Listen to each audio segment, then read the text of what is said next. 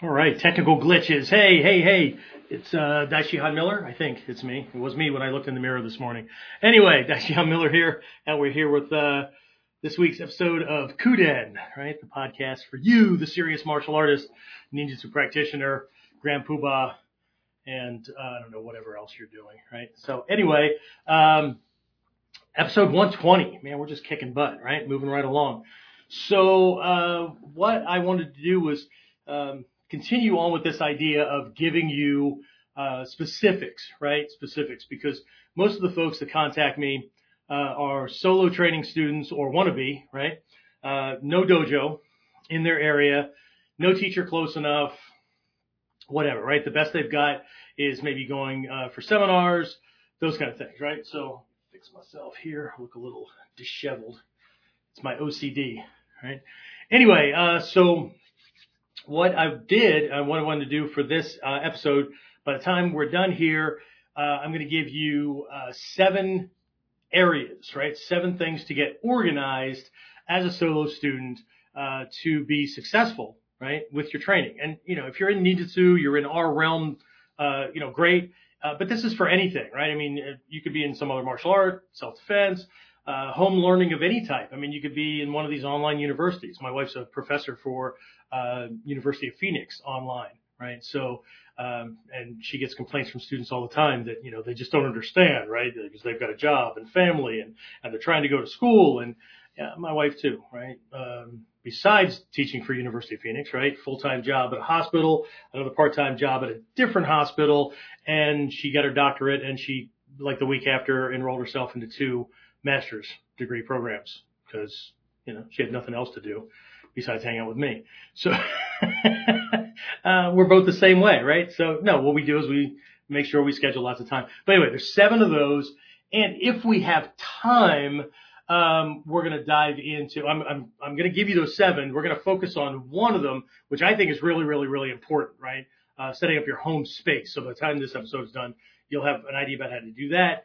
And if we have time, I'll go into one aspect of that home space, um, but that's not the important one um, unless you're really into philosophy and symbology and you really want to ramp things up. But we'll see what kind of time we have. I know we tend to go a little bit long anyway, but you know, um, uh, I just saw something on YouTube that uh, people want shorter content, and you know, 10 to 15 minute videos, or you know, that's pushing it. And well, I, I'm looking for people who want to be students, not people who want to be entertained by some dancing monkey um, in a in a pair of pajamas, right? So anyway, so let's go. Let's do this. I'm going to go ahead and officially get this thing started with our normal intro, and then we'll come back and discuss solo training student uh, tips for success. So the big question is this: How are self-defense and success-minded people like us Concerned citizens worried about protecting ourselves, our loved ones, and the things we care about from the monsters we know exist in the world. How do we train in a way that gives us the skills, knowledge, and understanding we need without becoming paranoid fighters or killers ourselves, and yet still allows us to be the hero protector the world needs us to be? That's the question, and this podcast will give you the answers. My name is Jeffrey Miller, and welcome to Kuden Radio, real training for real people in a real world. And that's it. you guys can go home. There's a, your short video for the night. No, anyway, all right. So um, uh, I, I, know how our intro talks or speaks to uh, the self-defense realm, but the reality is, um, you know, to be absolutely blunt, right? Um, it doesn't matter if that's what we want if we're not doing consistent training, right? If we're not setting things up in a way that we're regularly, right, daily, weekly, monthly, moving forward toward that goal or to the next part of that goal, right? Because as I've always said, right, if you're walking, if you're on a journey, right, the horizon is a certain distance away, right? And, and that's kind of how we look at the goal, right? We can't see beyond the horizon. So whatever we can see when we start off or at whatever point, you know, that's, that's the goal, right? I, I want to get there because that's what I can see, right? Or I want to get where my teacher is, I had a student once who, um, when I, I talked to them about establishing kind of a goal, right? Where, where do you, where do you see your training in five years, 10 years, whatever, right? She said, um, I want to be an eighth degree black belt. and I said, okay, um, how'd you settle on eight? Right. And she goes, well, and this was much, much later on, right? And I said, how'd you settle on eight? She goes, well, that was the rank that you were when, um, when I was asked the question. Okay. Fair enough. Right. So that was where, you know, that was her target. But the reality is that was we're moving along, right? The goal, if we're diligent, right, is getting closer, right? And we can see things beyond it. That's like, you know, when we first start off, right? Um, as long as we're not being vague, like, I want to train in ninjutsu. I want to take karate classes. I want to do MMA. I want to do underwater basket weaving. Whatever it is, right? Um, as long as we're not vague like that, because we talked about that before, right? Always want to do martial arts. Well, shit, go take a class, right? Take a free class someplace and then you can be done because you have successfully trained in martial arts, right? Well, that's what I'm, not what I meant. Well, then be more specific, be more clear. On the mandala, one of the key aspects of enlightenment is clarity, specificity, right? Um, being accurate, right? Um, so anyway, but we start to see other things. So when we first start off, right, it might be, um, you know, just first degree black belt, right? I want to become a black belt. Okay, great. Well, then as you learn more and more, you start to realize, oh, well, these other numbers, right? Now, this is not always true. It's not, right? But these other numbers, not just time and rank, not just I can do more complicated techniques, but I'm able to produce what kind of results? Oh, now that's freaking cool, right? For some people, they never make it that far. They they kind of stick with the you know black belt means guru kind of thing, which is a typical Western uh, blanket kind of thing, right? But those things come in because as we're moving along, right, we see more and more, or teachers make references to things that you know shit, I didn't even know that existed, right? Let alone that I could, I could do that. Wow. Right. So, but anyway, right. But the, but the initial issue, right? The big problem that a lot of people don't discuss, right? Um, think about all, if you're on YouTube, right? Think about all of the, all of the, um, yeah, James, you and I know that this will change next week when somebody hears this episode, right? Okay. That I give away all my secrets and then people go and copy stuff, which is really funny, but they'll never be able to copy it the way I do it, even though we're in the same art, right? So anyway, but the point is, is that think about all the, all the sites, all the pages, Facebook groups, whatever that you're a part of, and you see videos and lessons and whatnot, right? Um, technique after technique after technique. You need to train with this. You need to do this. That you got to be specific over here or whatever. Where the hell is the training to help you set things up in the beginning so that you have the best chance of success? And I don't mean like the Sanshin Kata or the Kihon Happo or that's just more techniques. Okay. Um, I had a discussion on one of our um, uh, weekly coaching calls with my long distance guys um, uh, this past week. Was it Tuesday, James? With Josh, right? Uh, Josh had a couple of questions. Um, one was about persistence, but one was about like the skill of fire building, right? And so the, the situation was he was out camping with family and stuff like that. And a lot of the fuel, a lot of the wood and everything around was wet, right? And so, you know, he had a Bic lighter with him and all this kind of stuff, right? Um, but he was just mm, insistent on using his survival skill, uh, his survival skills, right, to get the fire going right? Which is great, right? Except that his family was getting cold and hungry and uncomfortable and all that. Um, anyway, it, it all worked out, but, um, he was talking about these things and, and, you know, wanted some suggestions. And so, you know, I talked about what's in our curriculum, right? We give you five different fire lighting methods, right, that fit the Godai elements. Uh, we give you nine different fire structures because each structure um, has a specific purpose right? Could be concentrated flame for cooking, could be a big broad flame for, you know, signaling or, you know, that kind of thing. Uh, it could be, uh, I need a, a, structure that allows for a natural windbreak so that, uh, you know, if it's a little bit windy or whatever, I don't cause a forest fire, but at the same time, gusts aren't putting out my fire. Uh, I could have, uh, fuel could be sparse, right? So there, there's a structure that if I need to conserve, right? And, and how to work things that way. So keep this fire going, um, all that kind of stuff, right? So we're talking about this, right? And, you know, we, we dialogue back and forth, but one of the biggest things that came up is people watch me make, you know, set up a fire, um, flint and steel, whatever, and it takes me maybe three to five strokes on one of those, uh, one of those uh, fire starters that you get for Boy Scouts or camping or whatever, or flint and steel or whatever, right? Um, and next thing you know, I've got a fire, right? Um, and so, you know, people are always amazed, right? Well, it's not amazed. The, the big thing that I do that most people don't, the biggest problem in fire building is people don't spend enough time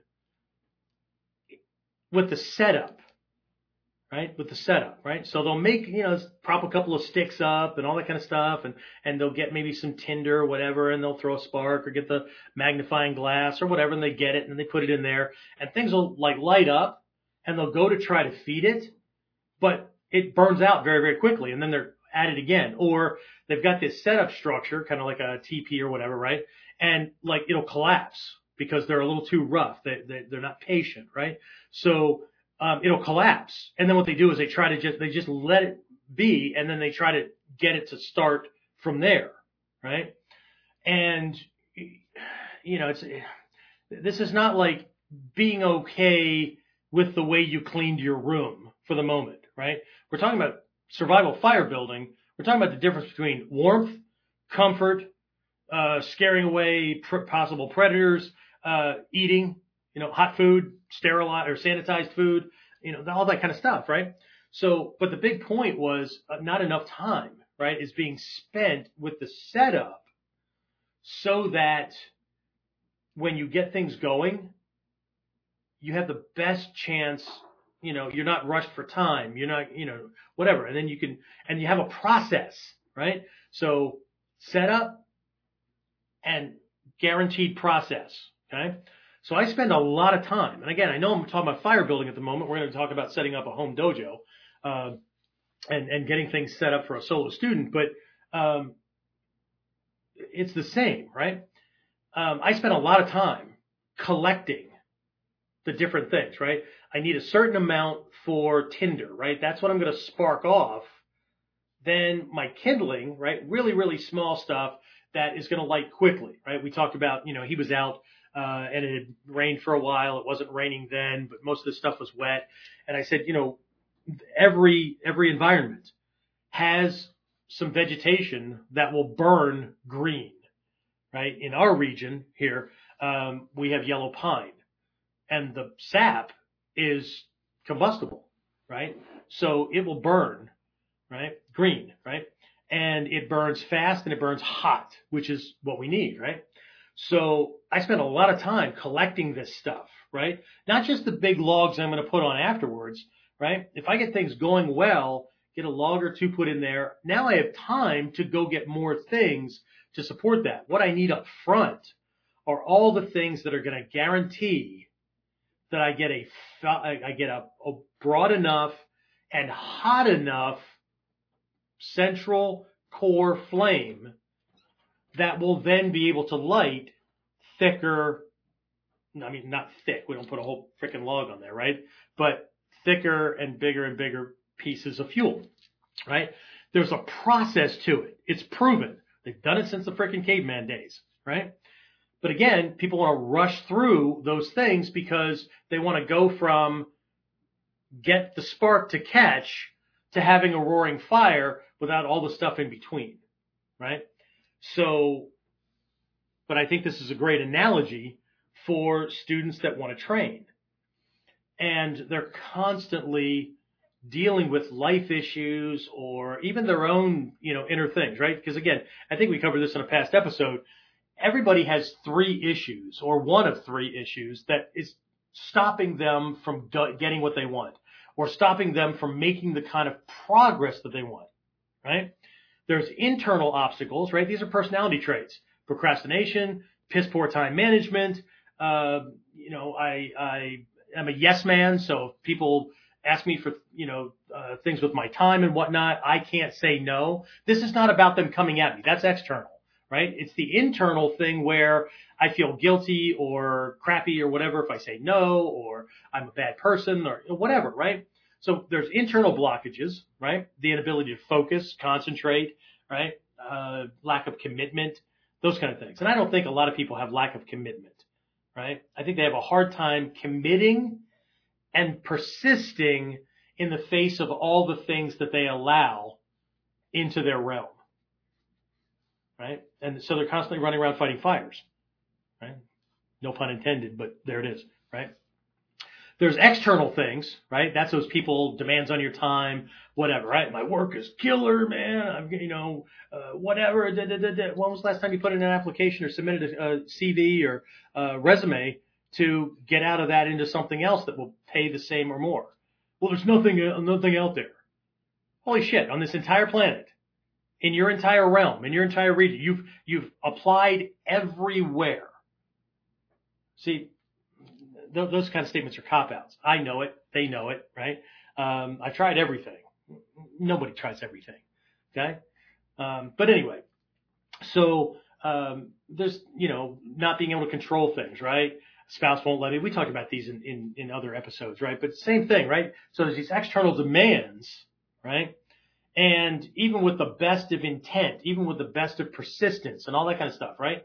Unless changes are made, right? No matter how much I try to hold them off, as long as, you know, if, if, if changes aren't made, then change isn't made, right? And then there's problems with the vehicle, right? Uh, on some level, perhaps they don't believe that the system is really what it is that they need, right? Or they're not relating to the art in a way where it has value outside of being a cool thing to know, right? That it's something that, damn it, I've got to get this. Or, you know, if bad things happen, bad things are really going to happen, right? So, um, and uh, of course, all these things kind of feed back, right? You know, I don't believe in it, or do I not believe in it, but I see all these aspects of the art, but then that feeds back to an internal thing where I don't believe that I could bring myself to do those things, right? I don't like it. I don't, you know, whatever. I don't believe in myself enough, which is why our student creed, right, leads off uh, with I believe in myself. I am confident. I can accomplish my goals, right? So anyway, right? Um, but this this fire analogy was was just this great uh, great place to start, right? So um, uh, I'm going to bring up some notes here again. Uh, was this like maybe two years ago, James, where I did that five day? I'm going to unmute James here because we're going to have a little chat, right? I did this five day uh, Ninjutsu Mastery Kickstarter program. Do I have that? Let me let me bring it up here. Uh, I'm on the Facebook group that we used. Bring it up here. Do, do, do. I'm going to read the, the little uh, uh, banner that we had for it to, to promote it. So yeah, five day Ninjutsu Mastery Kickstarter Challenge. And then the subhead is kickstart your way to earning the coveted black belt in Ninjutsu with this intensive five day challenge. Okay. James, you're not, you're not seeing my screen over there, right? I'm just reading things here, people should still be seeing right. me. Okay, cool. All right. So, um, let me get back over here onto my other page. Oh, there we go. So, um, James, you remember seeing some of the comments that came in, right? Um, I had, I had money set aside to, to promote the challenge, right? So that, you know, get a bunch of people in there. I didn't have to spend a dime on Facebook ads or anything. And why was that, James?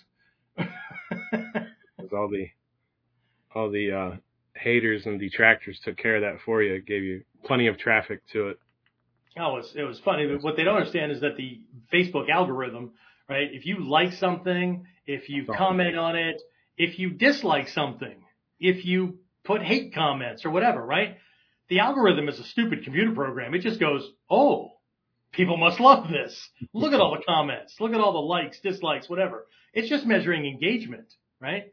So um, 49% of the people that po- and there was no gray area, right? 49% of the people that posted were like, "Oh, this is great. Timing's not going to work out so well for me, but this is awesome." And they pass it off to, you know, share things, pass it off to their friends and whatnot. 51% of the people were just like James was uh, was talking about, right? Um, to the point where, like, I had to keep looking at the banner, and I'd have other people look at it as well. And what was my what was my question?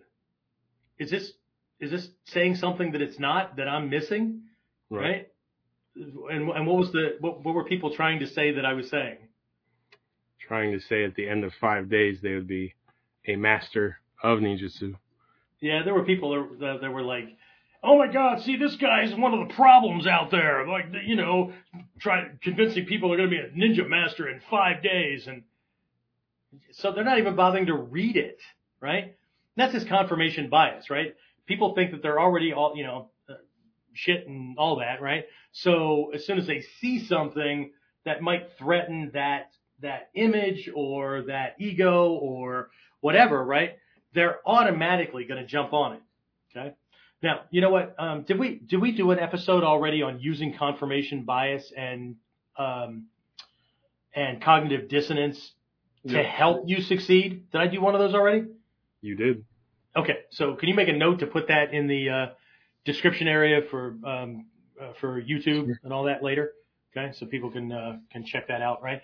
Um, because you know, often we t- discuss a lot of these things. Be careful, don't let that happen. You know, there's a whole social agenda now, right? That's just trying to get everybody to be like zero, not really, right? Just walk, talk, act, and think and speak like we accept, and so therefore whatever, right?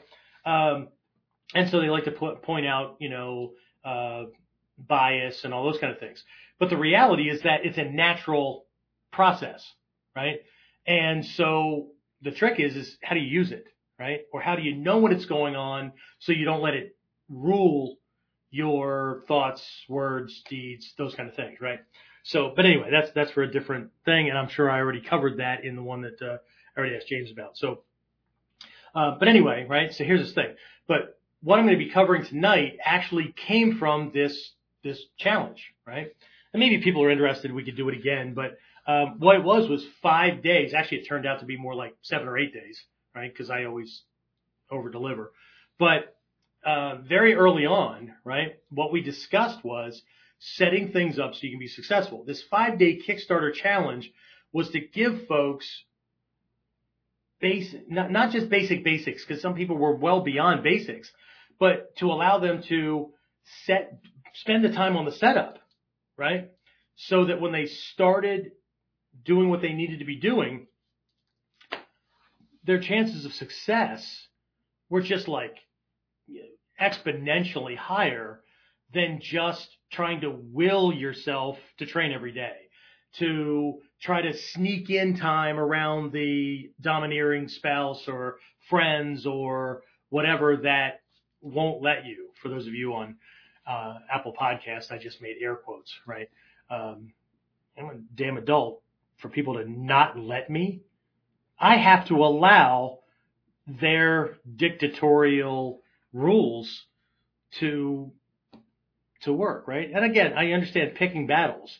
This is not about being an ass. This is not about being a prick. This is not about being the my way or the highway kind of person, but it is establishing uh, boundaries and, and those kind of things so that you can accomplish things that you know will be of benefit to you and everybody else that's going to come in contact with you, right? So anyway, right? So um, I, I don't want to keep beating a dead horse. So um, I, I just want to jump into the training during this one, right? So what I'm giving you is basically, well, a good chunk of the, I think it was the second day, right? It's the second day um, of training. I think it was the second day. Um, so I, the first day we covered what is ninjutsu, right? Because if you if you can't define it, you're going to be like a bunch of these other yahoos that invented their own ninjutsu thing because they just believe that if you just throw a whole bunch of shit together and you're doing basically a a, a budo mixed martial arts kind of thing, then it's ninjutsu, right? Outside of philosophy, outside of mindset, which is why we have a ninja mind course, right? All that stuff.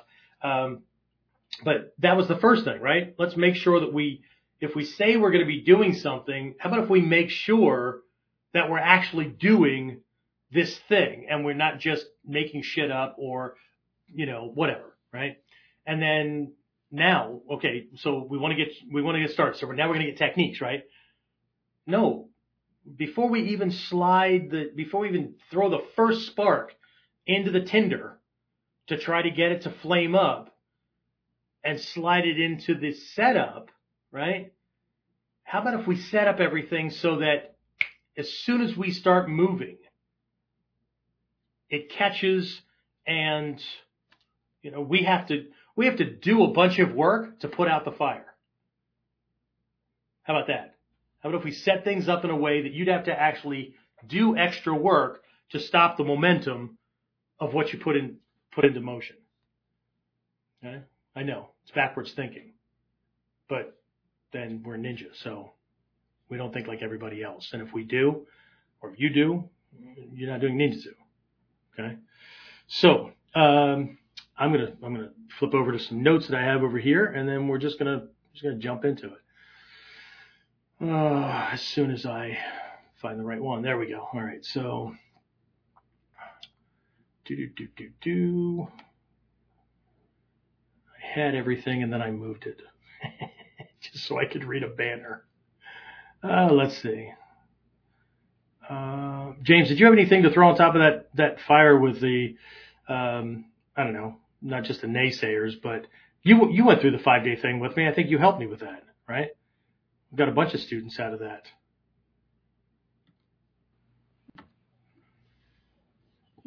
Yes, it's.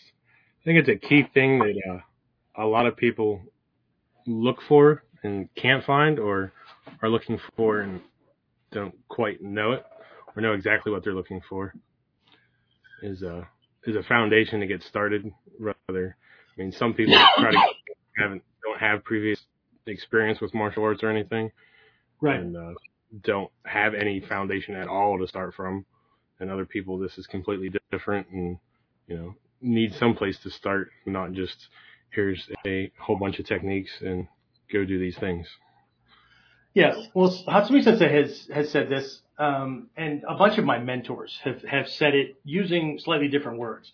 Um, but, you know, all of them have said, you have no idea starting out how much focus, how much energy, how much in the way of resources and things like that, how much planning, how much energy, like keeping the battery charged, right? You're going to need to accomplish the goal you say you want to accomplish, which is why most people peter out, right?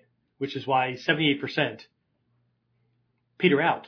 They just quit very, very early because it's all good as long as everything's going well, as long as people are spoon feeding them. But as soon as the first challenge pops up, I can't. It's too difficult. Maybe I'll do it later. Whatever, right?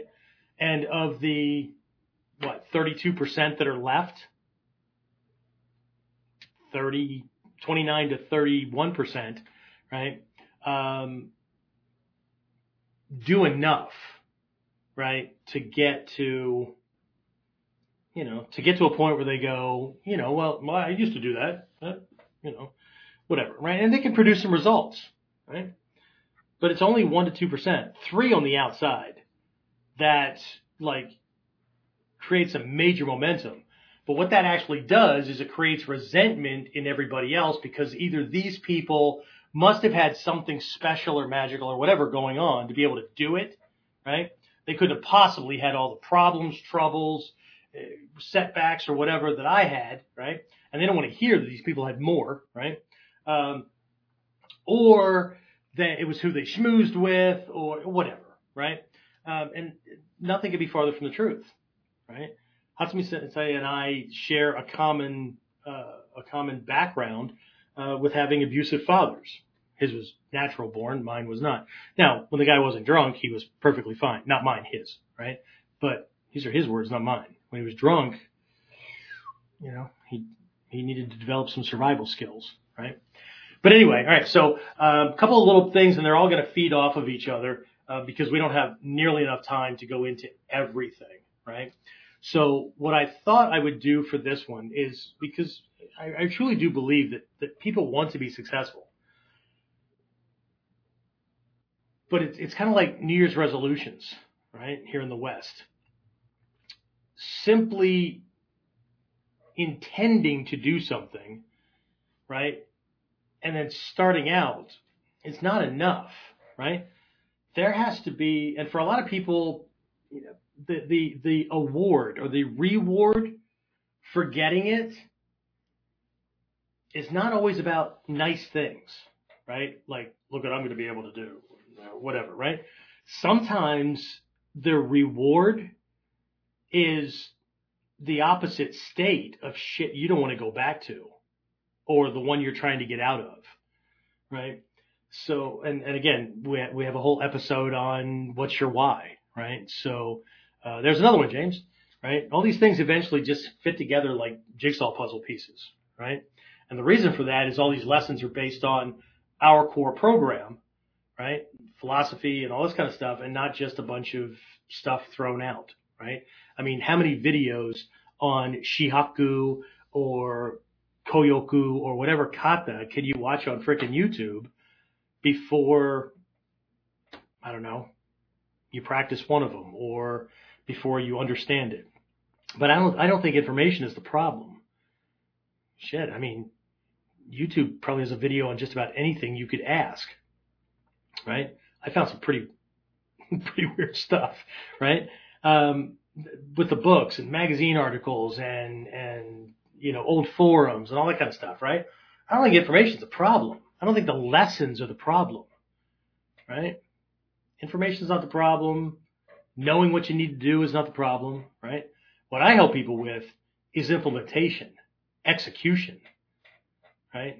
Getting it done, right? And we're about to make some changes in our in our distance training program because I allowed things to Know be the way they were coming out of Japan for a long time, right?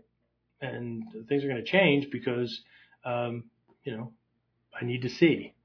Now, there's a couple of students I have that I don't need to see specific weekly assignments because when they send me an email or they contact me or whatever, right? The questions they ask, the, you know, they're giving me a little bit of a background of what they've been working on up to a certain point or whatever, right?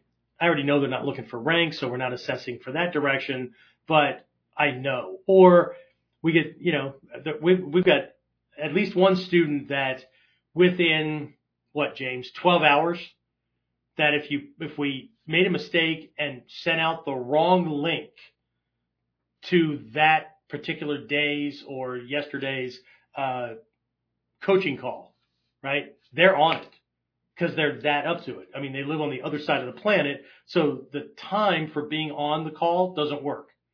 But do I know that he's actually listening to the recordings? yeah. So, listening right now. What's that? He's actually listening right now. Oh well, don't tell him we're talking about him then. but but but see, that's that's how a teacher knows, right? I mean, you know, it's the interaction and engagement. The problem is that he's in two percent of all the students that maybe five uh, that do regular feedback, right?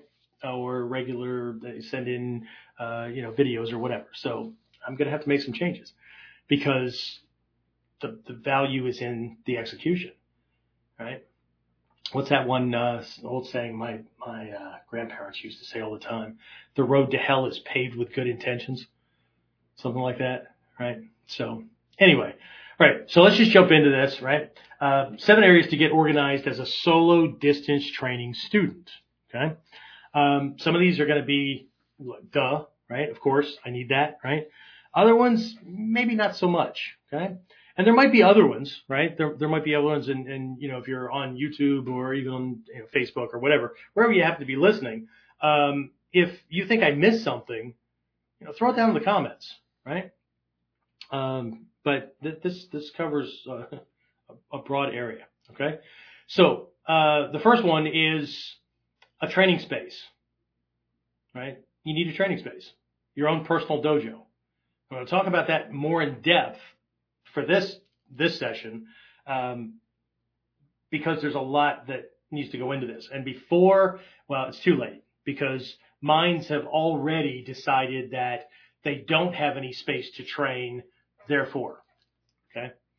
Oh, and on this list, there isn't training partners. Just, just so you know, there's no training partner listed as a need. Okay. Um, cause you can't organize a training partner, right? Unless you enslave them and hit them with a cattle prod when they don't perform right? So, and if that worked, man, my dojo would have lots of cattle prods. Anyway, so, all right, so you need training space, right? We're going to talk about that much more in depth, right? Uh, you need to uh, arrange for learning time. This is not practice time. Learning time. When you will watch video lessons, right? Just like you arrange to be on this, right? And schedule time for this, right? When will you schedule time for? And, you know, if I can't make, uh, I've got my own mentors, right? Um, I was finally able to make it for one of the, uh, one of the, uh, Q and A coaching calls with, um, with a business mentor today and, you know, two and a half hours. Um, and, um, you know, but for a couple of weeks, I haven't been able to work that in because I was at a Air Force graduation, uh, had a summer camp going on, all kinds of stuff, right? So, um, very difficult. It was just difficult, right? But they're recorded, right? So I could get caught up and all that. But to actually be on live and and get things done in real time, um, you know, it was a little bit difficult. But right, so how will I organize my time, or how will I arrange time so I can spend time learning, right? I don't care if it's reading. I don't care if it's reviewing feedback from the teacher you know, like I said, reading, studying, whatever. It's learning time. Okay. I remind my students all the time. And in the instructor training program, I make sure that, that instructors are very clear about this. That class time is learning time. Class time is not practice time. Right? Practice outside the dojo. Right? Practice your walking, your observation skills, your whatever, right? The dojo is the classroom. The world outside the dojo walls is the laboratory. Right? So we need to arrange for learning time. Now, number three, we need to arrange for training time, training or practice time, right? When will we practice our skills? I don't care if it's 15 minutes, right? 15 minutes a day is still cumulative time, right? It doesn't, it doesn't have to be like, oh, gung ho, I'm going to train for two hours a day or three hours a day. No, you're not. Not for very long. And if you are, you don't have a life, right? Or you don't have a family, or you don't have a job, or whatever. Okay.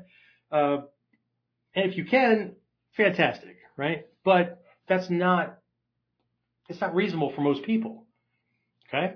So, but we have to arrange some time to do training practice, right? Actual physical skill practice or uh, I don't care if it's observational time or whatever, right?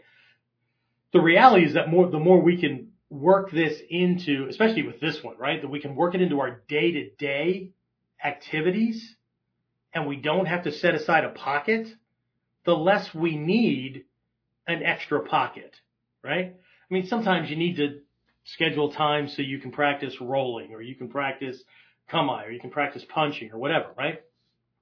Um, but wall, walking, observation skills, uh, all that kind of stuff, right? You can do it out in the world doing whatever you're doing, right? The more you can work that in, and this is from teachers um, from the past, not um, not me just making stuff up. Okay, so again, you need a training space, right? Personal dojo. We need time for learning, time for actually sitting down with the video lessons, just like you need time to go to the dojo. Everybody talks about, you know, a dojo training is best. You can't learn from online. Well, if you don't have a dojo near you and you're not willing to travel and you're not willing to do online training, well, then you screwed yourself, not the, not the universe. Okay. But you need to schedule learning time, right? You need to schedule training practice time. Okay. I think everybody gets it. Those are pretty much the obvious ones. Okay. So, uh, next one, number four, you need to schedule family, work, whatever, right? Those kind of duties and responsibilities. remembering and never forgetting about balance. Okay. So how do you do that, right? You work in, you know, I work in, I mean, my, all my kids are out in the world now, but I get my grandson every once in a while. Uh, my wife and I are really, really busy. I told you at the very beginning of this episode, right? what she's involved in. Just got back from a, from a trip to Arizona to the University of Phoenix, right? Because she was invited out there to be a part of a project to help students perform better, right? And so they flew her out. You know, came back and all that. So, you know, that ate into a weekend, right? Um, they flew out Friday. I picked her up on Sunday from the airport. Uh, normally weekends are us time, right? Unless I'm scheduling a seminar or something like that. Um, it's a, especially Sundays, don't, don't screw with our time kind of thing, right? Well, well, we ended up skipping things because um, it, it was it was needed in a big picture kind of thing. It was needed, right? So again, balance, right? Family, work, whatever, right? If you're if you're involved in helping your kids with whatever little group organization they're in, right? Maybe it's uh, little league baseball or soccer, or they're on the swim team, or whatever, right? Scouting, uh, guides, whatever you call it in different countries, right? Um, you know, if you've already you know, schedule those things and it's something you absolutely want to do, well, then you have to figure out how to schedule it. Okay. Um, ultimately, right, if you overschedule yourself, something's got to give, right? Um, you'll notice that, uh, I say duties and responsibilities. Okay. Binge watching Netflix is not a duty or responsibility, no matter how much you twist that. Right.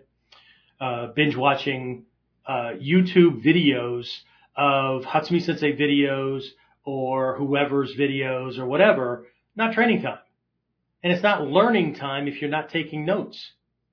If you're just binge watching, but you're not doing anything with it, it's no different than if you were watching videos of a zoo and watching monkeys in a cage flinging poo at each other.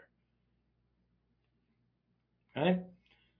The intent is what makes the difference, right? The purposefulness of the thing as opposed to just you know, why I like watching those kind of videos, right? I'm training in ninjutsu, and so I'm learning this kata. I'm learning, mm, okay, information, knowledge, wisdom.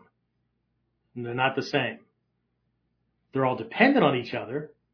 Everything starts as information, becomes knowledge with, with more practice, and with more contextual practice and attempting to get it to fail and all that, you get to this wisdom kind of thing. But wisdom requires execution knowledge to an extent requires execution. Information, shit, that's nothing. Okay? It's just data. Okay? All right. So you need to schedule time for that. Right? You need to schedule time for what we'll call meditation or personal development time. Right? Sometimes I call this alone time. Right? It's not the same as your learning time, your training time, or whatever. This is reset time. Right? This is just sit and be still time. This is time to, to quiet the mind and, and do that kind of training, right? Because ultimately, if you're not in control of your mind, then your mind is in control of you. And it's not that, that's not the same thing. Okay. But you need time for that. Um, I, I created a program for overworked, stressed, suicidal doctors right? It's a big problem in the medical industry these days, right? Especially residents. Um, they want the benefits of meditation, but they don't have time for meditation. But they're thinking of this long form kind of stuff where, you know, you're sitting down for 10, 20, 30 minutes or whatever, right? Um, but we have a certain type of meditation that comes out of uh, Tendai and out of Mikkyo training. That's a spontaneous kind of thing where you can do it in 30 seconds to a minute to three minutes whatever, right? So literally you can steal time through the day during reset moments and you know, you, you get, you still need time every once in a while to do duration holding meditative practice, but the ability to slip into different mental states and different use, the use of different mental functions, it's, it's huge, right? Well, I mean, after all, what's the ninja's most, um, uh, important, most valuable, most dangerous weapon? His or her mind. Right? Not the sword, not the stealth training, not the throwing stars. Their mind. Their ability to solve problems and see things that other people cannot see. Okay? Uh, you need, uh, especially for my, my distance training person or students, and if you're working with uh, a teacher, right, you need to schedule time for coaching calls. You need to set, schedule time for creating review and testing videos, right? Back with learning time, watching video lessons, reviewing feedback from the teacher, reading, study, that kind of stuff, right? Not the same. Okay. This is active, right? So I'm on a coaching call where I can ask questions, right? I can get feedback from my teacher, right? I'm creating review and or testing videos so they can see what I'm doing and they can give me feedback that will loop back to the learning time, right? The cool thing is, is most of these, well, I don't, I don't know how many people out there have coaching programs that now they're not doing coaching calls. Uh, I do know that several big ones are not right? But actual, you know, ongoing feedback and whatnot. Um, but it, there's that interaction that people always say the reason that dojo training is best, right? But either way, right? We need to schedule time for that, or we're going to end up tossing that back into the learning time where the coaching calls. I lost an opportunity to, to do Q and A with my teacher, or to show them something and to get feedback, right? And so now it's back with learning time because now I'm watching it like any other video lesson. Okay. And I need to schedule and organize time for seminar and or dojo visits for, for classes, for in-person training so that my teacher and I can actually bond much more deeply, right? And they can get a sense not about just my skill level, but me as a person and how I'm applying things, how, you know, those kind of, and some of that comes across in coaching calls and, and, and those kind of uh, group interactions or, or private one-on-one interactions and whatnot. But the seminars and the, and the dojo things, right? That allows a student to feel, even my long distance students, right? The ones who come in for seminars and things like that. And I'm not, I'm not discounting anybody else because I mean, how Carl lives on the other side of the planet, literally, right? I'm in the northern hemisphere. He's in the southern, you know, sometimes things are just really, really, really difficult, right? But, but those who come in, or interact in the in the Q and A, and some of my local students are in on that, and whatever. Right, this collectively creates a sense of bonding and camaraderie, and a, a sense that they're actually a part of a dojo family, and they're not just alone in the wilderness, as the song goes. Right. So anyway, that's that's the seven areas that I pointed out. Um, I'm gonna I'm gonna focus tonight during this session. I'm gonna focus just on the training space um, because I've got some some good suggestions. I think they're good suggestions, right? Um, and the reason why I think this is so, and the reason why I know these things, these weren't things that I had to come up with. Okay, remember, I have always been a solo distance student, always. Okay, so this is not something that I sat around and pondered. These are things that I had to put in place. And the more of these things that I got in place, the smoother the ride, the more successful I was, and the faster I made progress. Right? Because there's less limitations. It's kind of like our, our life discovery, um, life purpose discovery process, right?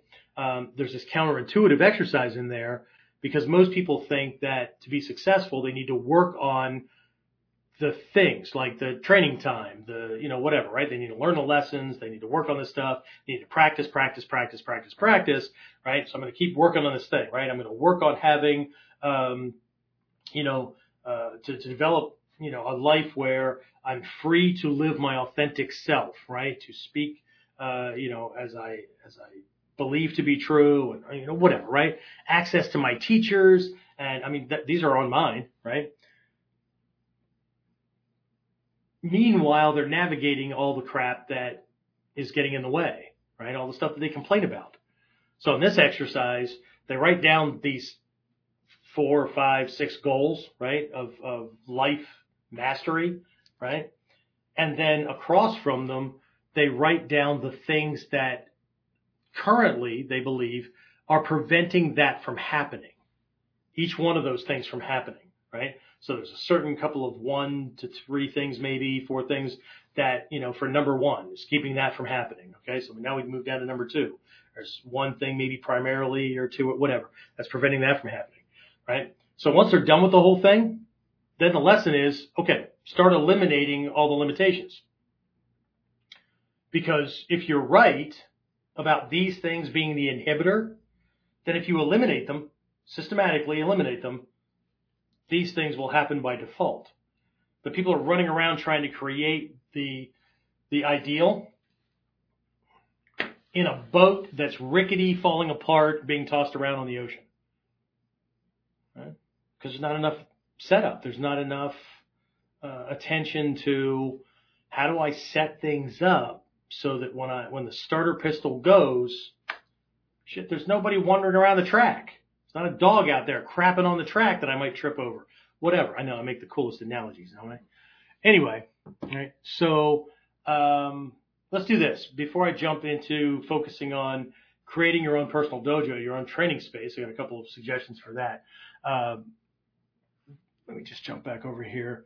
Uh, James, any questions or comments or anything like that been popping up while I've been uh, covering this part? No questions, just people put in saying hi. Hey. I, I'm really, uh, I'm always happy to see um, folks. We've got a good group of regulars and that kind of stuff. So, anyway, all right. So uh, let me just jump back over to my page again then. Get back into my hole. All right. So let's see. Where are my notes? There we go. Get to the right place. Okay. So five uh, five considerations for setting up your training space. Okay, your training dojo. Okay, all right. So I'm going to preface this though. We'll, we'll get to this, right? But I want to preface this with, I don't care how much space you think you have. Even if you were homeless, living under a bridge, you've got your own personal space. Now, you may be using a space for something else, but that doesn't mean you can't tra- turn that temporarily into a dojo. Right? If Hatsumi Sensei could do it when Stephen Hayes originally went to Japan to train, and the secondary room that they were using was so rickety that every once in a while in training, somebody would put their foot through a floorboard and they would have to stop class to repair the floor and then get back to training again. If, if the grandmaster of this art can do that, anybody can do that. Right? So here's the way it worked. Students would show up for class. They would go to this secondary storage room that Hatsumi Sensei had in this small house that he had originally, right? And everybody would pitch in to carry the boxes and the stuff that was in the room outside so that they would clear it out and they could train. And after class was over, everybody hopped their happy ass outside and carried everything back in so that it was out of the weather and it was back in storage for the next time. Okay? And again, people have their own beliefs and ideas about the way it must have been without being there. But at the same time, if they read some of the books, the earlier books and all that that are required reading for my students, um, all, they're all there, right?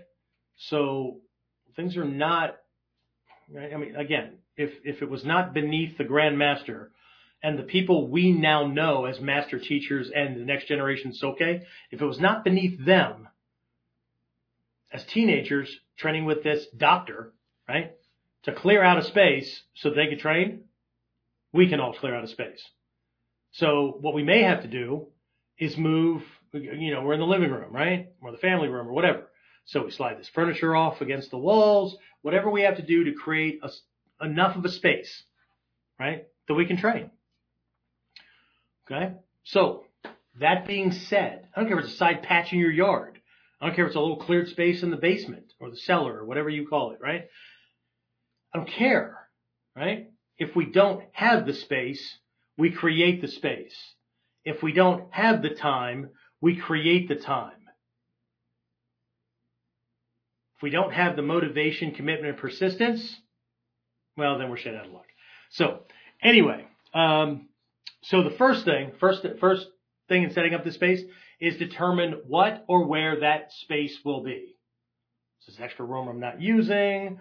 I'm going to have to temporarily use the living room, right? Again, this goes back to negotiating with with the wife, you know, two, three times a week or whatever. I'm going to train. It'll be after you go to bed. I move the stuff. I promise everything will be back where it came from. Ta-da, right? So um, I don't care what it is, but what you have to do is get your head wrapped around the idea that this space is my training space. It is my personal dojo. It's not, well, whatever I can find. Really? You think about the ninja and the stories and all these exploits and stuff like that, right? So, uh, Yamanote, what I want you to do is go, you know, get this information from the enemy, sneak into their castle, right? Uh, can you do that? Well, we'll see what happens. can you imagine?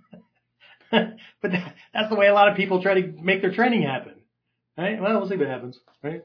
I'm going to give it my best college try or whatever, right? So, but by, by identifying what that space will be, or identifying that space and recognizing, even if it's the living room or the parlor or whatever it might be called where, where you are, right? Where everybody gathers, right? And the furniture is where honey likes it or, you know, the family's decided it's going to be and it's going to be there for living purposes. I can see my training space because these things are movable I'm, I'm assuming that no one has nailed their furniture down in place in their house. Or that a shed or a corner of the garage or whatever. Things can't be moved temporarily and then moved back. Well, Sensei, that's extra time. Well, then I guess this isn't worth it. Right? I understand. I get. I, I get how much extra time it takes. So then only train half as long once you've moved everything. But you've already moved everything, you might as well do it, right? Okay? So, first thing is determine what the space will be, right?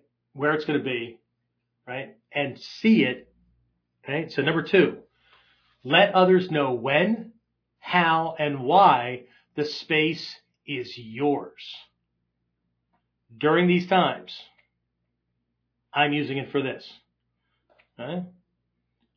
If you can turn the refri- if you can turn the living room or your entire house into a into a, a party house, and I'm not talking about like you know well maybe you got the teenagers coming over or you're still a frat boy attitude or whatever, but if you can turn the dining room into a birthday party room for Junior's third birthday party, then why can't we turn this living room or part of the shed or whatever into your space when you're training? Right? You need to be able to see that. Huh? One of the first meditation exercises, visualization exercises I went through as a white belt in my first teacher's dojo was a visualization where we built in our mind our own personal dojo. Walked a path, saw it in the clearing. What does it look like from the outside? All that kind of stuff. Went inside, right? Looked around. What's in there? Mine was just loaded with bookshelves, right? All these old tomes and training things and philosophy and just books on just about any topic, right? Because it fit the Ninja no Hachimon, right? What's the inside of the dojo look like and all that so that even if I couldn't physically train in the world, I can still to this day close my eyes, visualize my personal dojo that was built in late 1980 and go there and visualize training. We need space. It needs to be our space. Even if it's just temporarily. But see, we know the truth, right? It's kind of like Clark Kent and Superman. Right? Clark Kent is the disguise. Superman is always there. So once I've determined that that space is my dojo and it's mine, it doesn't matter if it's, if it's arranged as a living room for the family for 70% of the week. I can see through all that stuff. I can see through Clark's hat, suit, and glasses and see Superman. I can see my dojo. Right? Number three, I'm going to decorate the space, kamiza, kamidana, whatever. I'm going to decorate the space to give it significance, right? Again, if it's a living room, this is not going to be as involved as like I've, I've got a couple of friends who've converted like their garage or a corner of the garage or whatever, where they can make this literally its little nook, right? Or I have a dojo, right? So two classrooms, they both have their own little kamiza, kamidana, whatever, right? But what I might be able to do is hang a piece of artwork that, you know, matches, right? The rest of the decor. But every time I look at that, right? Historical or philosophical or symbolic connection. I know what that means. And it's also a reminder that my dojo, okay? Uh, I might make a small kamiza, right? A small spirit seat. Might just have a little symbol or a little statue or whatever, right? On the thing. Um, 1980, what was that? Let's see, 1982 to 4. Yeah, 82 to 84, I was stationed in what was then West Germany. Had my family along, right? I literally did this with my living room. Okay. So, uh, some of you know about this little poem that I wrote, right? Um, I think it's, it's probably in the back room of the dojo, uh, right now, but it used to sit out on the counter and I just, just wrote it out, calligraphy, that kind of thing, right? And it has a nin symbol at the top and it says, my art is in my head and in my heart, not around my waist. And I hung that on the wall. Right? I didn't need to go buy something, whatever. I just made this thing, right? Because at that point, rank had, had no meaning for me, right? It was, it was the knowledge, it was the skills, it was my ability to produce results, right? And that was one of those things that came to you at one point. Feel free to steal it, right? Um, but I hung that up, okay? Uh, had a couple of little items, right, that were just on a shelf. Very innocuous, right? Most people didn't even notice, right? Because my wife had these other things that were there, much bigger, right? Her decor, right? Had these, just these little things. But I knew they were there, right? So I want to decorate it, right? In some way, okay? In some way.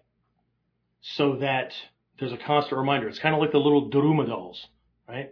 Uh, that are used for goal setting, right?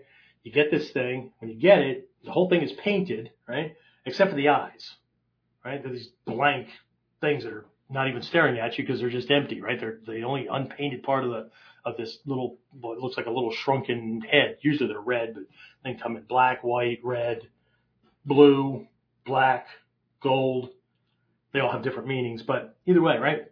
So you set a goal, you paint its eye in, then you set it someplace where this little one-eyed thing is going to be staring back at you on a regular basis, reminding you that your goal is not accomplished yet.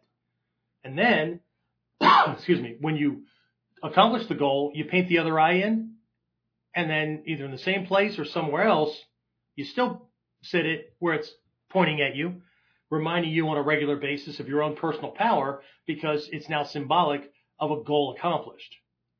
Now you don't need to go to Japan to buy the little shrunken heads. You can look up uh, Japanese kids arts and crafts, Daruma, D-A-R-U-M-A, right? And you'll find these little line drawings. Hell, you color it in. You can find ones that are already colored, printed out, whatever.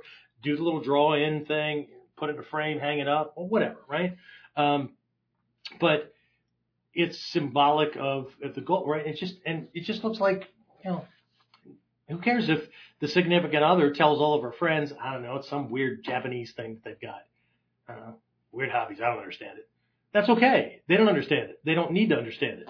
What they need to do is be okay with you doing this thing, right? And, you know, you figuring out a way to make this happen. But this is all part of the setup. We haven't talked about techniques at all yet. Right? We haven't talked about weapons. We haven't talked about haven't talked about needing a training partner. Nothing. Setup. So when we slide that that that flaming or, or smoldering tinder into that nest. Right? We get results and functional results, not, not results based on a hope and a prayer. Right? All right. So this is where I tended to stop for folks, but I gave them these other things as bonuses. Right? Tonight I'm just going to list them out because I think that they're just important, just as important. Right? Um, whatever. Right? I always give people an out. Right? Give people enough rope. Right? They'll either weave a basket for you or they'll hang themselves. They'll, they'll hang themselves with it. Right? Or they'll let go and fall. Right? But I'm offering the rope. Right? So anyway, number four, name your dojo space. Give your dojo a name. Okay. Mine is named based on my connection with Hatsumi Sensei. And since his dojo was the Bujinkan Dojo, then Bujinkan Dojo is in there. The middle part identifies my dojo. Okay. And I still have two dojo. One's not uh, in physical space anymore, but originally it was Bujinkan Kuryu Dojo right? Kuryu, it's a double bladed sword kind of thing, right? Kuryu can mean uh, nine lineages, right? On a very overt way, right? But it was my first martial name, Kuryu, Dragon of Potential, right? But then later on, at a different level, another teacher had given me a name, um, Trey Sensei. And so that's where a lot of you know Bujinkan Mori no Tora, dojo, right? Mori no Tora, forest tiger, right? Um, so, but by giving it a name, you make it more real, right? This is in the 12-fold chain of dependent origination uh, on the wheel of life, right? Consciousness, right? Put your mind on this thing, and consciousness begets name and form. Name and form gives things substance, right? Feeds the five senses, right? The mind, right? Okay. But naming it makes it real. A lot of people won't do things. They won't use things like, they won't use terms like I love you. They won't use terms like, well, that's my, that's my boyfriend, girlfriend. That's my, that's my, whatever. Fill in the blank because it's, they know, they know in their heart of hearts. As soon as they fill in the blank, they make it real. And now they have responsibilities. Now they have to live up to that. Right? All right. So that's number four. Number five, treat your space with respect. Don't throw trash around in it. Keep it cleaned up. I don't care if it's, again, using the living room analogy because I did that once, right? I don't care if it's in living room mode or dojo mode. Ultimately, see, as soon as my brain shifts this way, as soon as my mind shifts this way, right? I'm not using the living room for a temporary dojo. I'm allowing my dojo to be used as a living room for the family when I'm not using it for training. It's a different mindset. Okay? I'm going to treat it with, with respect. I'm going to treat it the same way I would if I were in my teacher's dojo. Not necessarily the way I've seen a lot of other people train. The most common phrase in Japan in Hombu Dojo, which just, just staggers the mind. It's just, I just, I've never been able to understand this decades going there.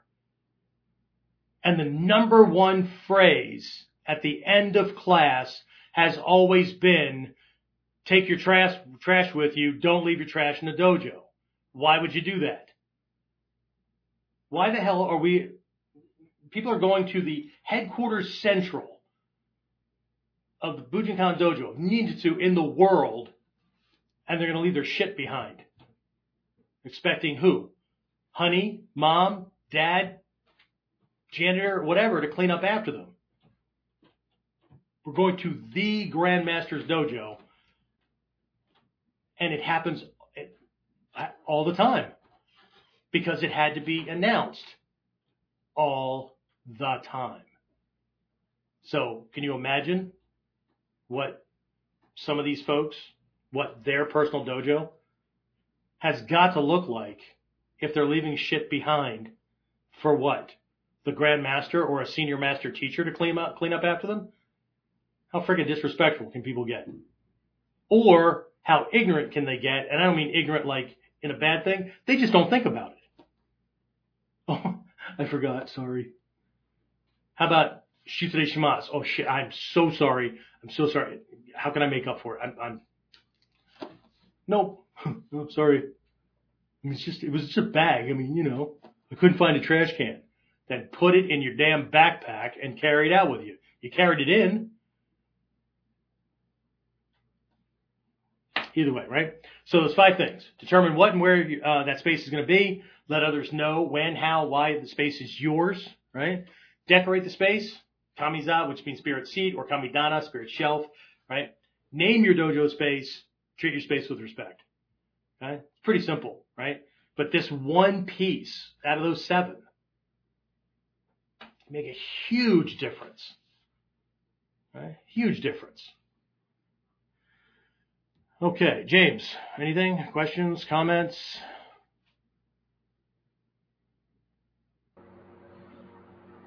No, no questions.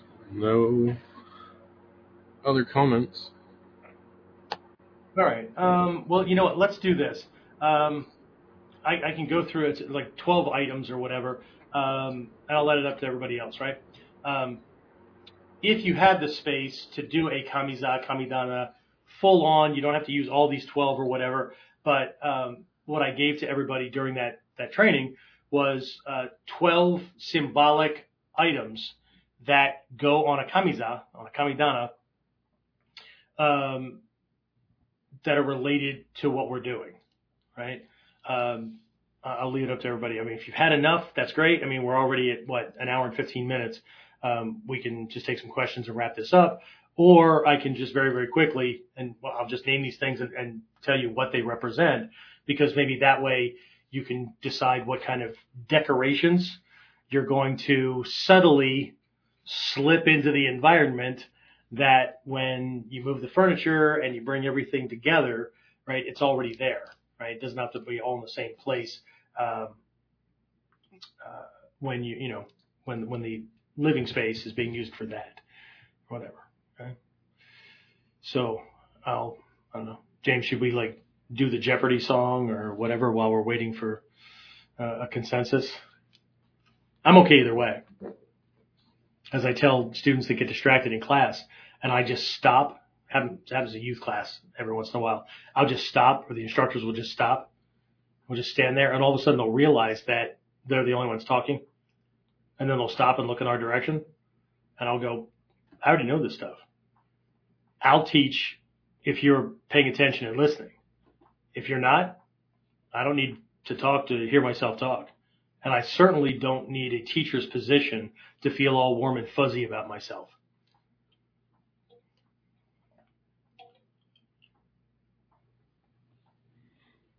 Yay, Carl, Carl has asked to name them, please. It's been a while since the last lesson. And he says, living by myself is an advantage. The whole house is my dojo. There you go. My, uh, my Mikyo teacher, Reverend Jikai, he was a single guy. As a matter of fact, one of the most, me- two memorable things that he ever told me. One he got from, uh, his teacher, right? One was, uh, he looked at me one day and he said, um, Jeff, shit don't stink unless you kick it. Right? just sits there and dries and, you know, whatever, right? So, um, that was just one of those things where be careful what you meddle in, right? What, be careful what kind of actions you take because you can exacerbate a problem, right? If you leave it alone, it'll just dry up, decompose and go back to the, to the earth, right? But anyway. Uh, and the other thing was, uh, I was actually, um, in the middle of a divorce and he and I were just kind of chatting and he said, you know, what you're to, you do whatever you want, but I, I suggest that so that your mind is okay, you take some time. Be, be alone. Remember, there's a difference between being alone and being lonely. Being alone is a relationship choice or relationship condition. Being lonely is, is an internal feeling because you aren't what not being entertained, not being surrounded, don't have somebody else, whatever, right? They're different, right? So anyway, we're discussing these things, and I kind of looked over, and you know, I said, "Sensei, have you ever been married?" And without missing a beat, he went, Oh my God, Jeff, no. Don't you know there's one thing worse than being alone? I said, No, Sensei, what's that? He goes, Being with somebody who makes you wish you were. Right? Just, right? You'd think that one of the most memorable things would have been one of like the Buddhist sutras that he taught me or whatever. anyway, so, um, but my point was when I went to visit him, he, he had this apartment in the middle of Indianapolis, Indiana, right? And I would go out and stay for a weekend or I would stay for a week or whatever. And I wasn't married, had no kids, right? So the living room dining area was the main altar area, right? The kitchen, he used the stove. He had like two bowls, two plates, two sets of silverware, whatever, because he only ever had one student there at a time, right? And all the cabinets were the overflow for the bookshelves that he had overstuffed. So opening up all the cabinets, just books and books and books and books and books, right? woman would go nuts. Ugh, dishes and china and all that. No, no, rare books, shit, knowledge, right here. so that's what we're cooking in the kitchen. Uh, restroom was, uh, you know, bathroom was bathroom. Um, and then there was this, well, supposed to be a bedroom, right? That was a minor altar. That was a teaching space, right? So he had a butsudan in there, right? Not a butsudan like we use as a normal altar. It's a slight linguistic difference, right? Butsudan, which can mean cemetery, but it's also a shrine to those who have passed.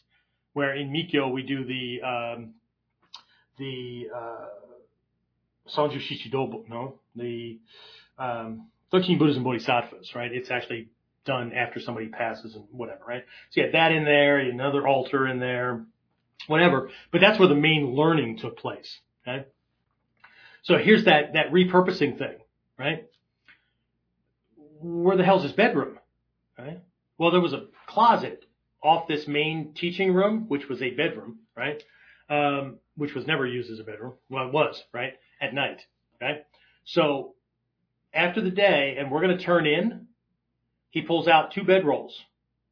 The student gets one, and you go into the main altar room. Big old Mikyo altar.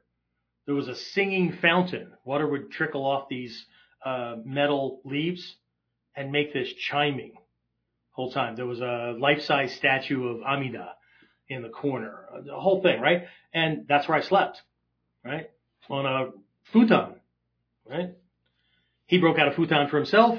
He slept in the teaching room, right? So absolutely, your entire house is your dojo, right? Lucky man. uh, Fortress of Solitude there, Superman. Absolutely. All right. So cool stuff, right? But this is the, the, the idea is, you know, mindset, right? Um, to recreate yourself, practice recreating other things.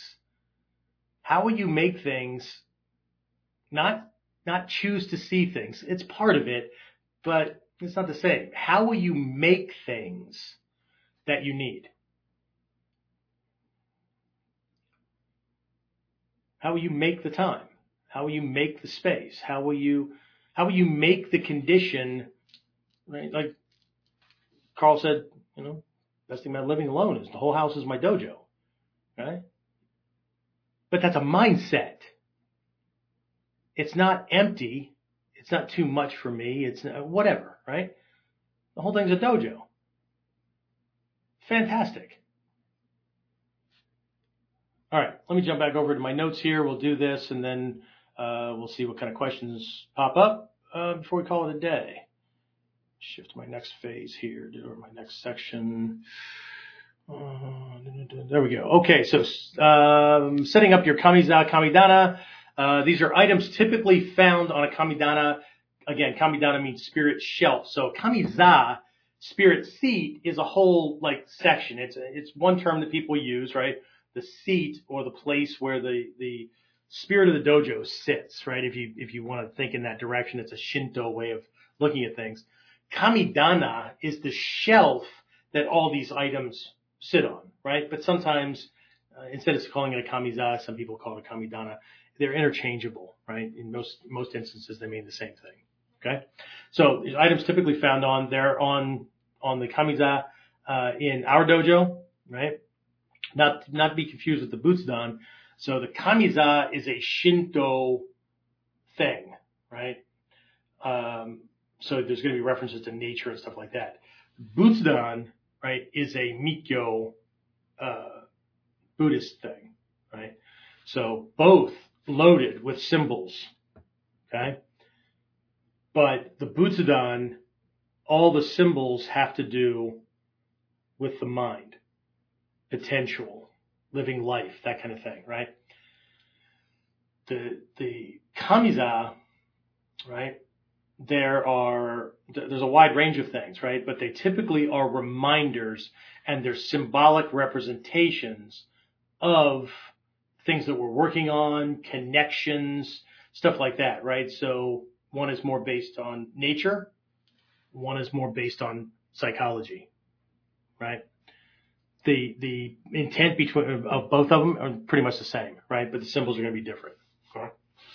Okay, so uh, shinden, right? Uh, again, there's 12 of these things. Shinden. Shinden is these little houses that you see on it, right? The shinden symbolically houses the spirit of the dojo. Okay. In one of my teachers' dojos, there was a, a little painting inside, right? You look through the open doorway and there's a little painting and it was, it was a, a painting of Marishi Ten, uh, who's the, uh, protective, uh, protector deity, uh, in Japan of, uh, warriors. Okay. Marishi Ten. Also supposedly, right, from legend, the uh, kuji that the ninja use were passed down to warriors from Marishi Ten. Not that that matters much. Okay. Uh, number two, again, these are in no particular order. I'm just going down my list, right? Uh, omamori, which is a spiritual symbol. Omamori uh, is like a blessing. Okay. So uh, on my dojo, there are these placards about the size of this receipt kind of thing, right? Um, about that shape that have uh, the Bujin symbol on it, and then the kanji for Bujin, Bujin Kan, those kind of things. Sometimes, uh, uh, not sometimes.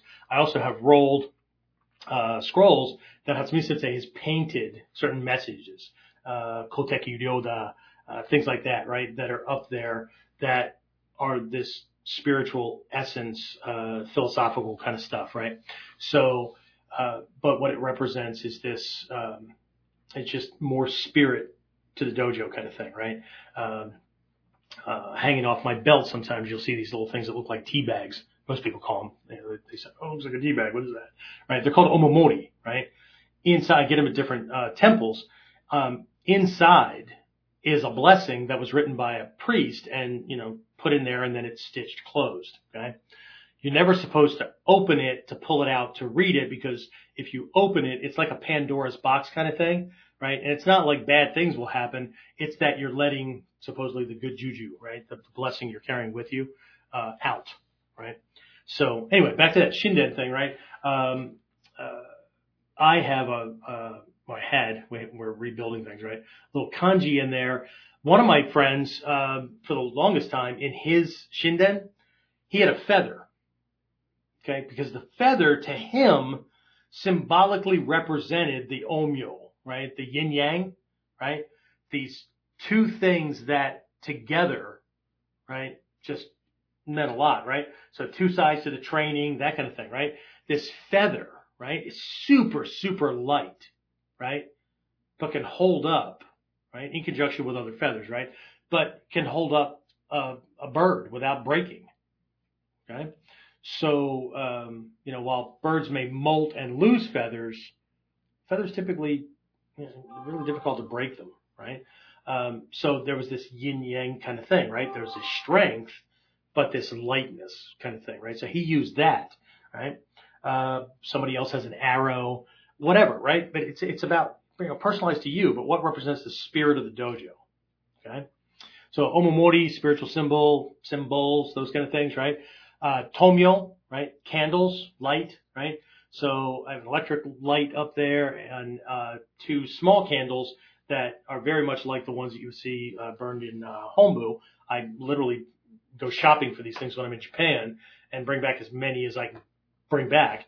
Um, they're they're made uh, to burn at a certain uh, time, right? So uh, we use them specifically for like our big seminars and stuff like that, right? But the tomyo, the light that the candle produces, is symbolic uh, of the enlightenment that we're seeking, right? Uh, coal, uh, incense, right? Incense in Japan represent purification, okay? So I have different types. Um, normally we're burning um, burning incense, right? Um, typically the incense is not uh, sweet or fruity or anything that would remind me of something, right? So the, we, we have come up with a couple of blends that we'll have to get a couple of different types of incense and then one stick, one stick, patchouli, sandalwood, that kind of thing. Uh, we have a cedar amber kind of mix, uh, that gets a little bit of, um, uh, sandalwood oil on it, right? Um, but this creates a smell, creates a, a scent in the dojo that's typically unlike anything people are going to encounter in their day to day life. So that has a very specific connection, right, to the dojo. But those scents I put together because they're as close as I could approximate with certain temples or places in Japan that I take students and to watch them have that moment of recognition, right? They walk into this temple and they smell this and they go, oh, smells like the dojo. And I have to stop them and say, no, I made the dojo smell like this place of power. And now you have a connection to something that before I just made the dojo smell good. Right? But uh, it represents purification, just like this mudra, right? Doing this kind of thing, right? If you can imagine the extended fingers being incense sticks, and then my mind is visualizing the smoke coming up off of these things, and it's waved and fanned in front of things as a as a purification kind of thing, right? Uh, sakaki greens, right? Uh, vegetation. Um, uh, they're up there. They represent our connection with nature, right? We talk about nature and natural in in this art all the time. On the on the um, kamiza, there's this representation. Okay, uh, there's a shiminawa. Okay, uh, I have one in the back room. That one needs to move to the front room. Uh, and I have another one that's a huge thing. That was a gift from uh, Sensei a bunch of years ago. Uh, that needs to go on the Kamiza in, the, in our back room. That's that's the one that's more traditional looking. The one in the front's more of an East meets West eclectic kind of thing. So uh, the decor, everything is different, right? So, but the Shiminawa is a Shinto thing. It has these little, looks like lightning bolt, uh, white papers, uh, sticking off of them. Um, it, like a shinden, if you ever see these things out in nature on a rock or a tree or whatever, whether it's a shiminawa, which means twisted rope, right? Uh, or a shinden, they mark a revered place or a place where there's a lot of, uh, spiritual power or energy. Okay. Sometimes it's just the thing was really old, right? Um, so let's see. Number seven, uh, bowls of salt and or rice. Okay.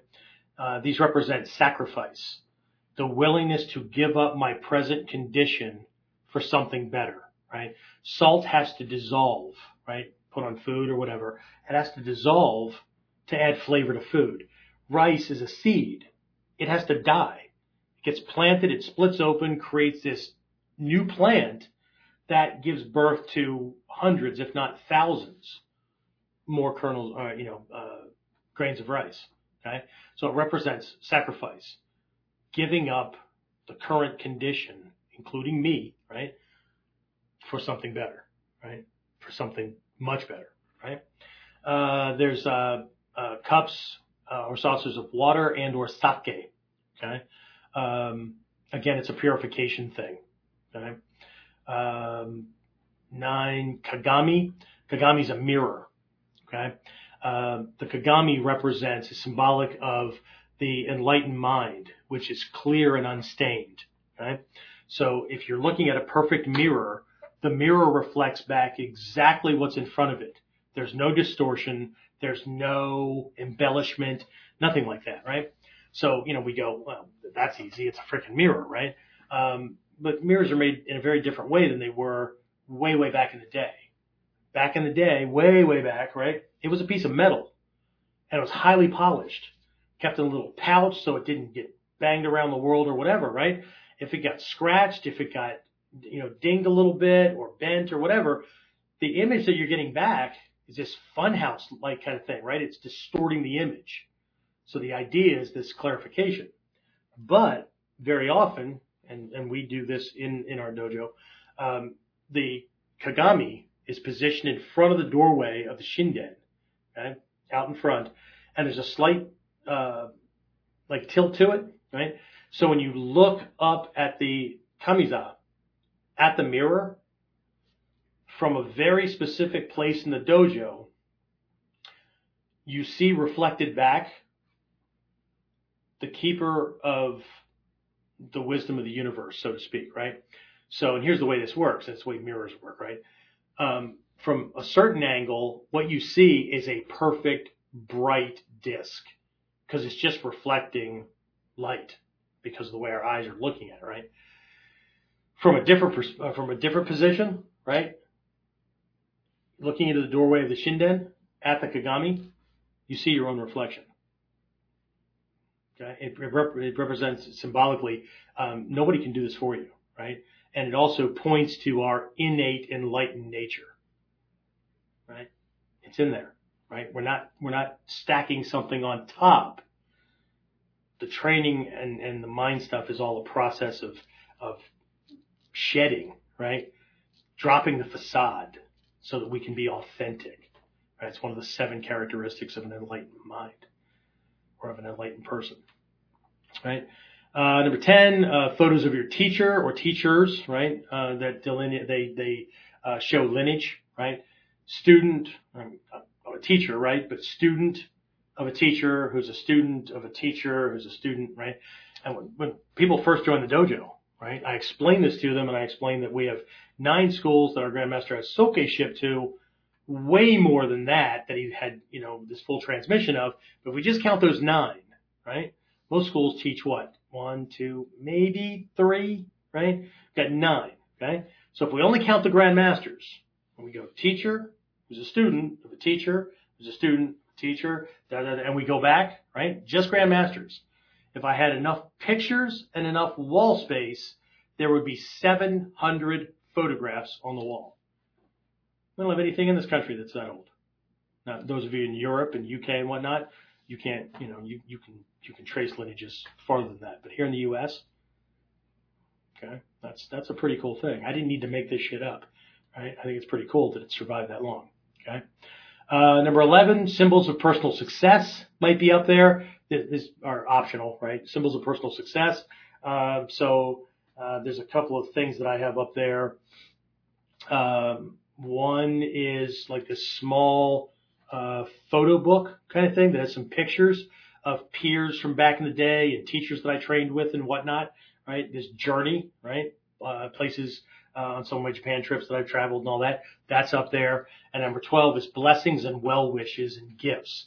So occasionally people have given me things, uh, that, you know, meant something or whatever. And that, you know, they weren't just like a trinket, right? It was a, it was a heartfelt kind of thing.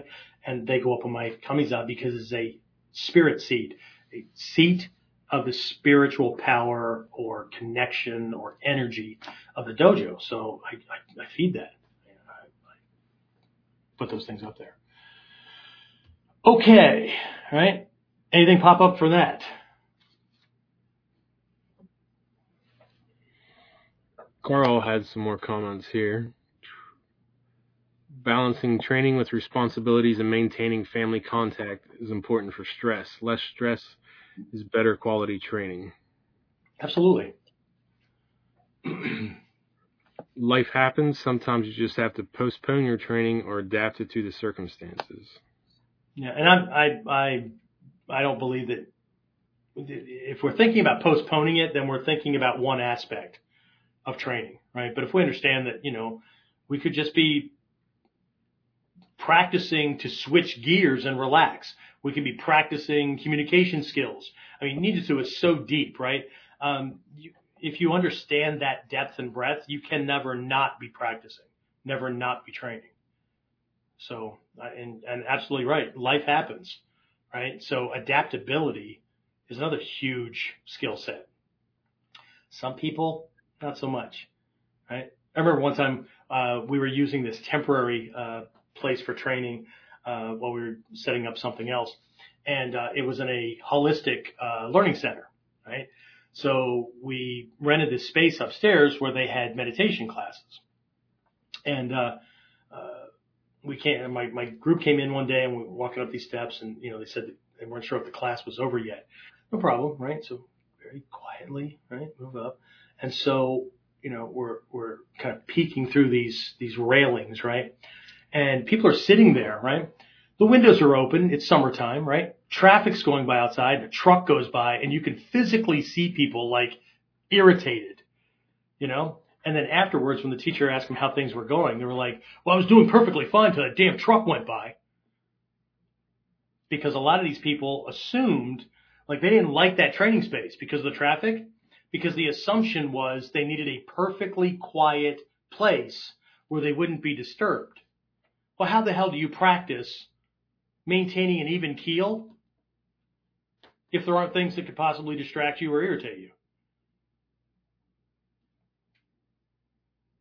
I don't know, right? Even the Dalai Lama said it's easy for anybody to go off to the mountains and the and the and the uh, the forest to become enlightened, right? You just want, might want to be really really careful when you come back into town, lest you get run over by a bus or get into a fist fight right away because you know the trees aren't causing any kind of irritation, right? So anybody can do it when the freaking conditions are just right, right? We're training to be ninja can you do it when most people would freaking quit, right? Most people would expect you to lay down and just give up. Right? Most people would see the situation as impossible. I mean, truly impossible is impossible by its very nature. It's not impossible just because I said it is. I'll learn very, very quickly if it's impossible because I'll have something sticking out of me and I'll be leaking. But until that happens, I'm always going to try something. All right. What else?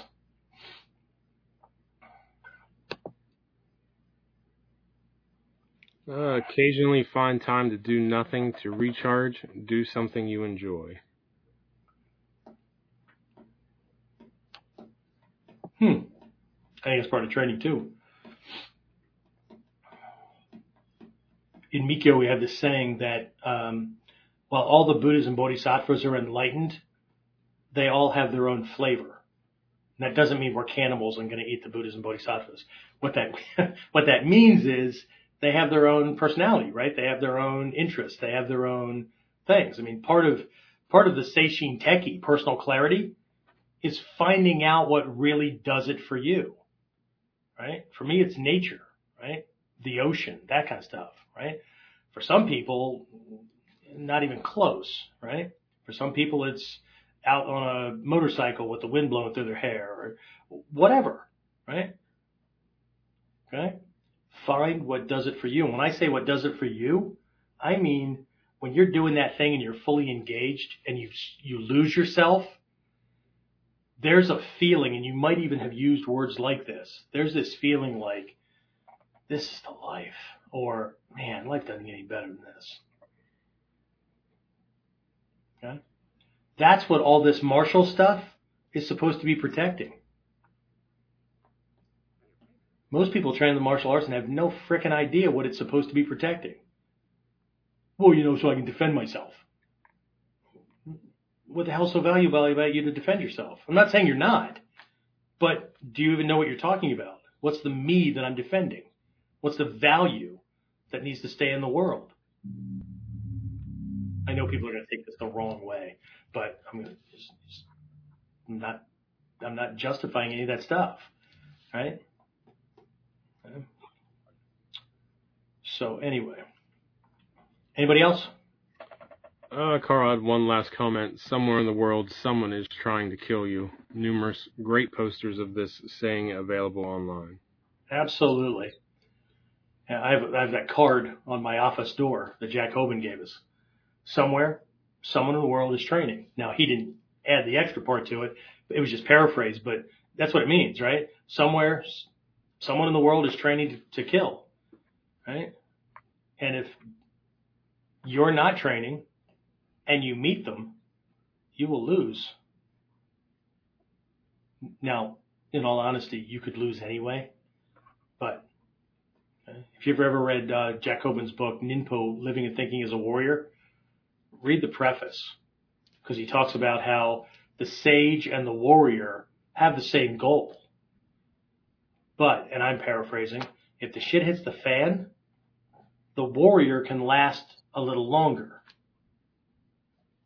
Maybe. we have to be clear about this stuff. Everybody envisions, you know, being the superhero that's indestructible, but I don't know.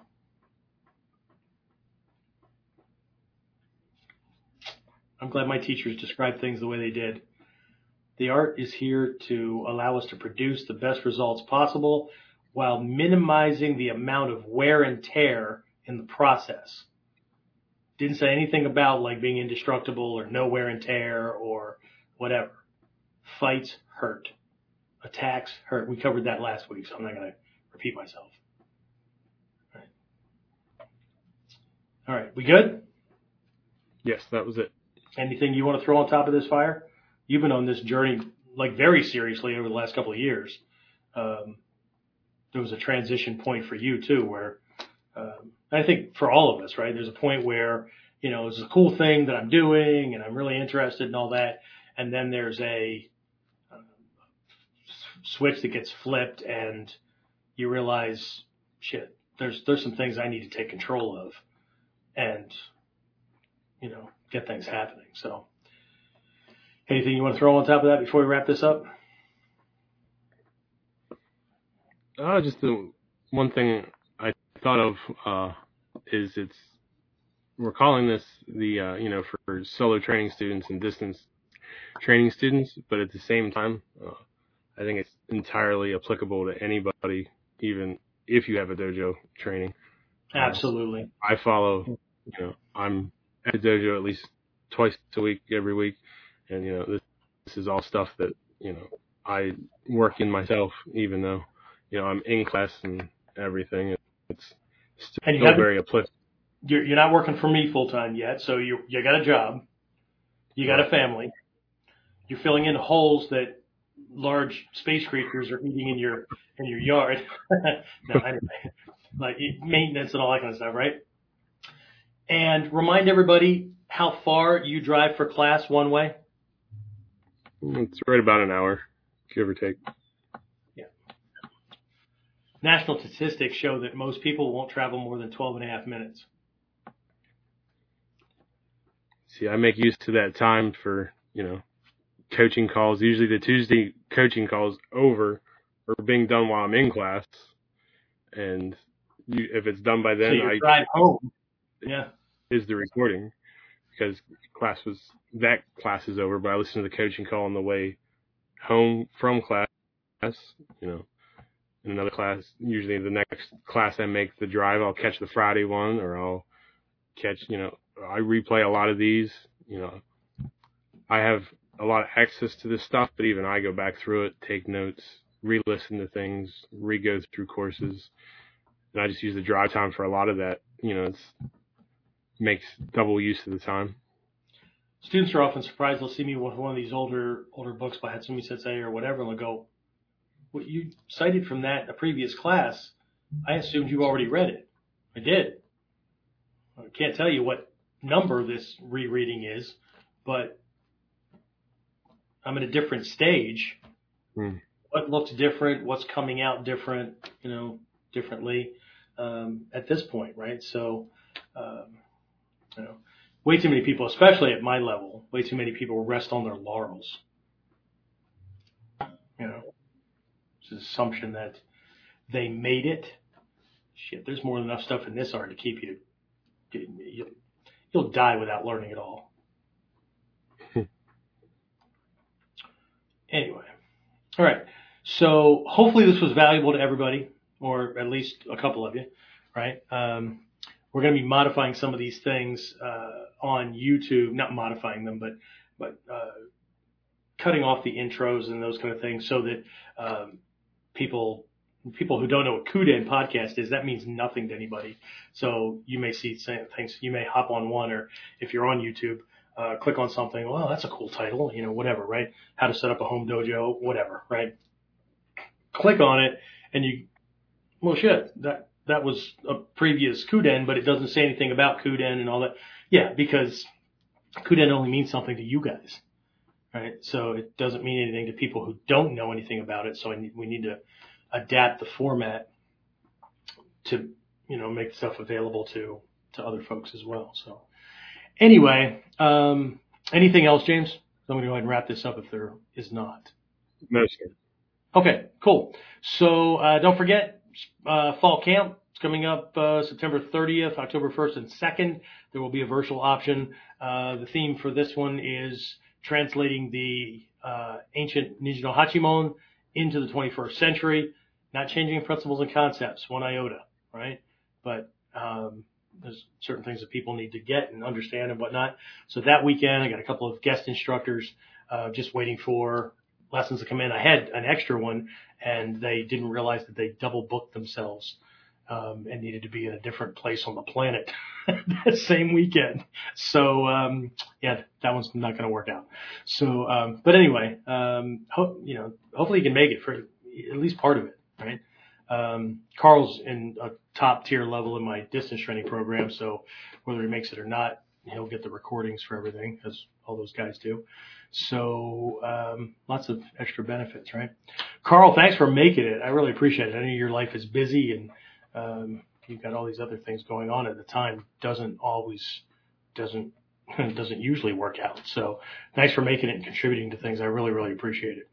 James, thanks to you too. I you know for whatever small part you play there were a couple of things that I forgot in setting this thing up and I signed in thinking, oh my God, did I? And when I signed in, he had already taken care of it because, you know, he respects his elders. Something, I don't know. All right, that's it. Um, I will, James, uh, what's today? Today's Monday. I'll see you in class tomorrow, yeah? Yes, sir. Okay. Yeah, awesome. Okay. Uh, and I will talk to everybody again next time. I hope. Good night, everyone.